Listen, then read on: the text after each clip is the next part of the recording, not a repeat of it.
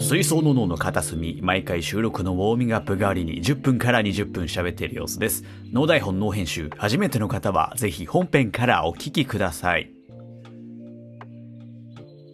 ということで、はい。いやー、最近はどんな感じの人生を送ってんのそんな人人生レベルまで話さなきゃいけないか。 このタイミング で。ちょっと重いか。人生。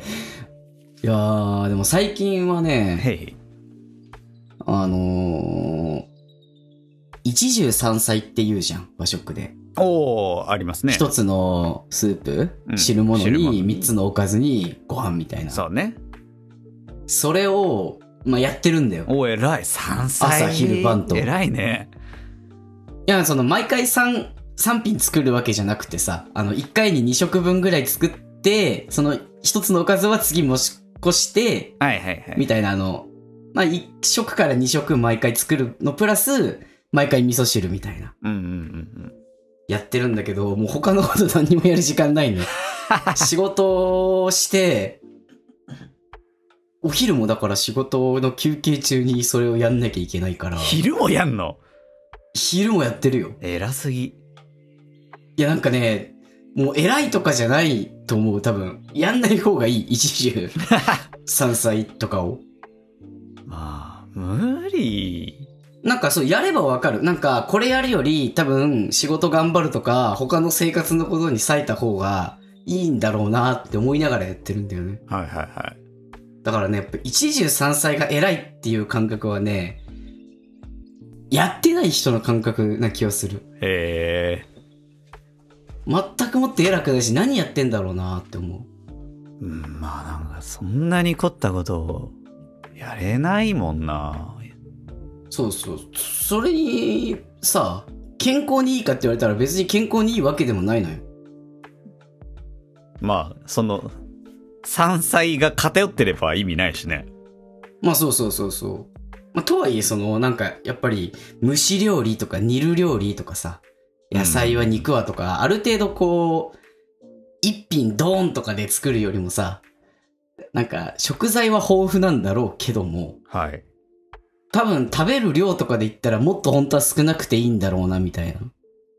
うん。なるほだどって。ひ一人でさ一人分として作って三つのおかずってさその小皿一個とかになるわけじゃん多分一つのおかずがそうだね。その量で作るのって難しいじゃんまあ、少なく作る方がめんどくさいのはある。逆にできないそうそうそうはいあるじゃん、はいはだからねあんまり一汁三菜に変な幻想抱かない方がいいよい。概念としてなんとなく憧れてる人もいるかもしれないからね。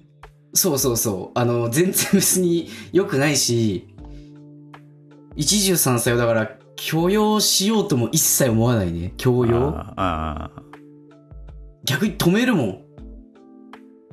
2歳ぐらいでよくないかって。一汁三歳って言葉があるせいで、勝手に正解だと思われてるけど、あなんかまとまったね。何もね、それ、それはなんか江戸時代とかさ、一汁三歳ってやってたかもしれないけどさ、あ、うん、僕らの方が文明進んでるし、そうね環境とかちゃんと何かに基づいた数字ってわけではないもんねそうそうそう。だからあの、モーターボートはダメよね、みたいな。昔からあんのはやっぱ、手こぎボートな んだから手でこがなきゃねって言ってんのと同じなのよ。はいはいはい趣の話だって、一汁三歳は。ちなみに直近の一汁三菜の献立はどんな感じだったんですか直近の一汁三歳の献立はですね、はいえっ、と、まあ、味噌汁は、はい汁あですねの、はい、絹さやと豆腐と油揚げとねあちゃんと具沢山だでしょああとは、えー豚バラで作ったあの、肉じゃが。おおーはあ、はあ、いいであすねと、えーほうれん草のおひたし。あーおひたしいいよね、うんはいあとは、えー、肉豆腐。今何歳だ山菜あれ ?3 歳もうこれであるえ肉じゃがおひたし肉豆腐あ、そうだね。で、肉味噌かぶ汁り、で。うん、あいや、でも肉の種類は分けてるのあー偉い偉い豚バラ肉とかと、あと、ひき肉は、あの、牛、豚、あ、牛合いび豚き一とか匹さ、はいはいはい鳥使ったりとか、そういうなんかね、なるほど、なるほど。まあ、分けてやってよよろしおすな。結構ちゃんとやってるんだけど、 時間がとにかく、そうね。私、それだったら、まあ私も、割とさ、自炊をする方ではあるけど、うんうんうん。一汁一菜だな、ほとんど。まあ、やっぱり、ワンプレートで作れるとかさ、そう。丼物とかそういう、ガッと作れるのがいいそうそうし、そうそう。まあ何にしてもうちは一口の IH そうだね。だから、大変だよね。そう、もう、あの、ポンポンポンポンフライパンとか鍋とか入れ替えてや んないと。売れっ子イタリアンシェフみたいな感じになっちゃう。そうそうそうそうそうそう。もうなんか、あの、怒鳴りつけるタイプのシェフみたいになるぐらい忙しくさ。忙しいね。いやもう逆に一口しかないから、はいはいはい。僕みたいな、あの、結構こう気が散りやすいというか、人からしたら、あの、一個だけ見ればいいから、焦げるとかの心配が少なくなって、タスクは、そっか、シングルタスクを高速に回すだけか。強制的にそう、一個終わんないと一個できないから、はいはいはいはい。逆になんかそれはそれでいい部分もあるのかなって最近あ思い始めたーなるほどね。うん3つとかあったら多分同時にね結局やってなんか焦がしたりああ、まあ、そうね。うち、三口コンロだけど、両方で同時にやったりとかはするね。それはそれで忙しいじゃんパスタとかならさその茹でてる間見なくていいとかならそうあだあけー、どそうね。負荷がかからない時もあるけど。それこそ1人分とか作ってるとやっぱりそっちの方が焦げやすい気がするんだよねうん、うん、うんうん。確かに確かに。だからねあながち一口が不正解というわけでもなかったなってほう。最近はちょっと思い始めたねなるほど。というわけで僕の人生は一最汁近料理三しかして菜なにいとらわれていると。うん一汁一菜で十分ですわ。あ、けどさ、一汁、え、あの、私、千切りキャベツのサラダを死ぬほど食うんだけどさ、それって一菜に入れていいの、 自分の心に聞いて みな本当にそれで胸張って出せるなら出せるレベルのあ、な千ん切りならか、 OK 千切りと、最近プチトマトをなんか添えて、うんで、ちょっとね、最近あの、高いドレッシングにハマってて。うんそう、あの、棚の上の方にあるドレッシングに。千切りまではいいけど、うん。プチトマト加えようと高いドレッシング加えようとそれであのゼロゼロだったものが1歳には上がんないならない。ならない違それうトマトをじゃあこだわりがあってあの湯むきましたとかならああ。ほうほうってなるごめんなさい。もう、あの、下手取っただけですね。いやーそれだけだとね、ちょっとねダ、メですか。フルーツ出してんのと一緒だから。ああ、そうですか。じゃあ、一汁一菜、一キャベツです。いや、それだったらね、あの、トマトを切って、はあのー煮て、いはい。はい。で、その煮たやつをこすのよ。はトマトだしあが取れるじゃん。あ。トマトだしでキャベツをおひたしにするとかね。白だし加えて。ああ。そこまでやると、なんか、一切感があるというか。そうですか。ちょっと。あんまり手加えてない野菜って和食でこうイメージがないなって。まあ、あんま生で食わんしね。そうそうそう。生野菜ってそんな和食で食わんでしょ。だから、そうですか。じゃあ、私はごめんなさい。一汁一菜止まりでした。すいませんでし いや まあそれでいいと思うんだよねそうですね一重一重があることも珍しいと思うんだよねた。いや、冬はさ、やっぱあったけえスープ飲みたくねっていう。まあまあねそうまあねのはあるから。でもそれってなんていうのまとめてスープを作るっていうこと毎食じゃなくてあ、いや、毎食、あの、ちっちゃいさ、なんミルクパンみたいなうちにあるんだけどさ、はいはいはいはい小鍋そこにお湯作って、まあうちも大体味噌汁だけどさ、味噌溶いてだし入れて、なんかまあ豆腐だったりわかめだったりとか、ネギとかだってビャって入れて。まあやっぱミルクパンは確かに便利よねミルクパンちょうどいい、その一人分のスープ作るのにジャストサイズだし、便利よ。最近さそのミルクパンがあるならさマジでおすすめなんだけどさはい。あのじゃがいもをじゃがいも。ふかすじゃん。ふかし芋。はいはい。で、裏ごしってあるじゃん。ああ、ああ、ああ、ああ。じゃがいもを裏ごしにするのよ。なるほど。 1個。はい。じゃがいも1個裏ごしにして皮むいて。はい。で、そこに、まあ和風だったら、だしを加えたり、洋風だったら、もう、なんだろうな、バターと牛乳とか入れて、うんうん。そうすると、じゃがいものポタージュみたいなやつが、思ったより簡単にできるんだよね。はは。で、だし入れると結構和食に合うんだよね。まあまあ、まちょっとぜひやってみてほしいのよ。あ。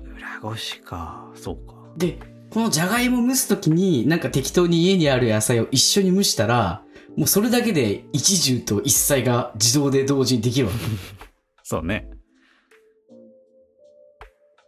やっぱ、一口ならではの工夫なんだけど、一口コンロならではの。そう同時にできるっていうのはね。そうだね。そうそうそう。意外とね、難しそうに見えて簡単にできるなぁと思って。まあ、ぜひ、やまってみあ、てそう、。僕の人生は料理しかないから、やっぱりこんな話しかできないんですけど。 なんでそんな、料理人に弟子入りした人の人生みたいな語り口で。料理しかないんで。自分には料理しかないんでそんな、そんなじゃなかった気がするけど、まあまあまあ。まあまあまあ、いいでしょえ、逆になんか料理以外の人生あんの最近。う。最近、最近なんだろうあ、映画は見に行ってるかな。ああ。あのさ、えーっと、コン、んコンサトシ監督ってわかるあ、名前は聞いたことあある。の、昔なんだけど、パプリカとか、はいはいはいはい。あと有名なパーフェクトブルーとかか。うんうんうん。の昔ん、ちょっと前のね、監督さんで、それの、ああと東京ゴッドファザーズとかかな。妄想代理人とか。まあそういう、そういう作品で。それの、千年女優っていう映画があるんですけど、今やってるのへそれのそのリバイバル上映みたいな。え。もこのコン・サトシ監督はね、2010年とかに亡くなっちゃってるから、あ、そうなんだ。そう若くして40何歳とかで亡くなっちゃってるんだよね。だからもうへー新作はもう出ないんだけど、まあかなり映画としてはさ、まあ、評価も受けて名作を作ってる監督で、それのリバイバル上映企画みたいのがちょうど先日あって、うんうんうん。まあ行ってまいりまして。いいね、やっぱ昔の名作をさ、やっぱえ当時見てないからさ、多分2000、何年 ?2000 年とか2001年とかの上映作品なわけよ。千年女優自体は。あ、そんな昔なんだ。そう、多分このコンサート氏監督自体が多分その2000何年とかにこう映画をバーッと作ってた方だから、その辺で映画館なんてあんま行ってないわけじゃないですか、年齢的そうに。ね。でましてやこういうちょっと大人なアニメ映画だったからさ、パプリカとか作風をご存知だったら、うんうんちょっとこう難しい目のアニメ映画だったから見てないわけ。大人になってから知ってるからさ。そういう作品をやっぱ映画館のさ、デカスクリーン、デカスピーカーで聴けるっていう機会は、あると嬉しいなと思って、まあちょうどあったから、行ってきて。この、まあ千年女優っていう映画自体はまあ一人の出てくる登場人物のね、その、昔、若い頃活躍してた名女優さんの一人の人生をまあ、おもし、すごいいろんな技法で追ってく、ドキュメンタリーを作ってる人の、なんか作品みたいな。まあ割と話自体はシンプルなんだけど、うん。うんうんうん。なんかこう、えー表現の仕方とかがすごいこう、パラレルワールドというか、マルチバースみたいな感じですごいぐちゃぐちゃってなってる作品で、映像自体が面白いみたいな感じの作品だからさ。で、あと音楽がさ、あれよ、平沢さんああ、はい。あの、P モデルとかのあ、そうそうそうそう。だからさ、平沢の曲をよ、映画館の大音量で聴くと気持ちいいわけさ。ああ、確かにね。それは確かにそうでしょだねうんうんうん。で、もうエンディング曲とかもさ、朗々と歌ってくるわけ、くれるわけよ、平沢が、デカ音量でうん。うんうんでも、カタルシスがあるわけじゃん、その映画を見切った後のさ、エンディングテーマとかなわけだから。はーってなるわけ。なかなかできない体験だそうなな。んだ。へえ。そうっていうのを見に行ったりして曲やってたんだね。ん曲をやってたんだね。あ、そうそう。えっとね映画、のコン・サトシ監督だと多分に、1、2作、2、3作かななんかそのタッグを組んで、そのラッドインプス的な感じを。新海のこはいはといはいはいはをいラッドインプスみたいな感じ。1、2作、確かその、やってたのよ。音楽、平沢、監督、コン・サトシ、作品みたいなの。やってたのよ。そうそそううなんだ。へうんえ。 2000年代初頭の話で。え、それ何のきっかけでリバイバルやってたの特に。えっとね、この前に、その、パーフェクトブルーっていう方の作品のリバイバルも、私行けてなかったんだけど、やってて、それの第2弾みたいな感じ。ああ、なんかもうや、やってるんだ、しばらく。そう、やってる。るけど、まあもしかしたら第3弾とか続くかも、でわかんないけどね、知れないけど。なんか多分その、コン・サトシさん好きの、なんか映画アプリのさ、フィルマックスっていうアプリがあるんだよね。映画情あ報のアプリ。感想とか書そくうみたいな。そうそうそう。なんかそこ企画のああれらしいんだけど、うんうんうん多分なんかそのコン・サトシ特集みたいなイベントなのかな。うん。なんかね、なんか生誕何周年とかわかんない、没何周年とかそう、そういうタイミングなのかもしれないけど、わかんないけどね。うんうんうん。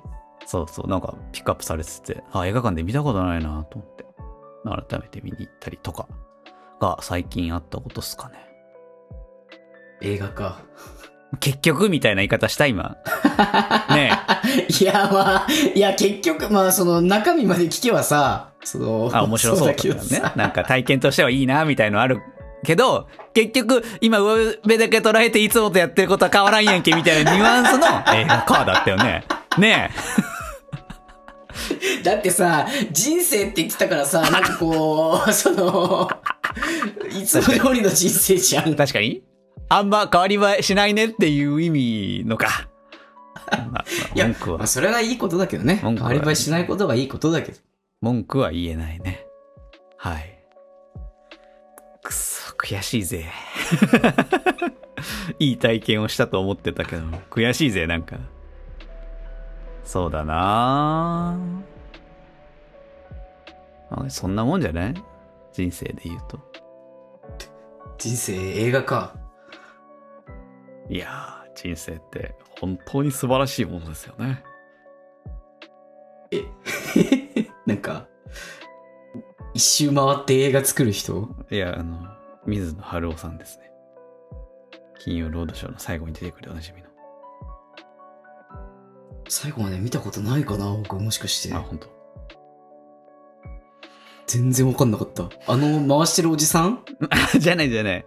あの人じゃない映画好きなデブなおじさん。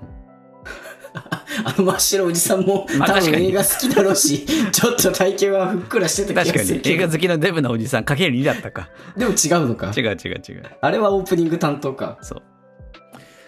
そう。まあまあまあ、そんな感じですかね。人生の話を、風呂敷を広げすぎたな。そんな大した人生を送ってるタイミングじゃないからさ。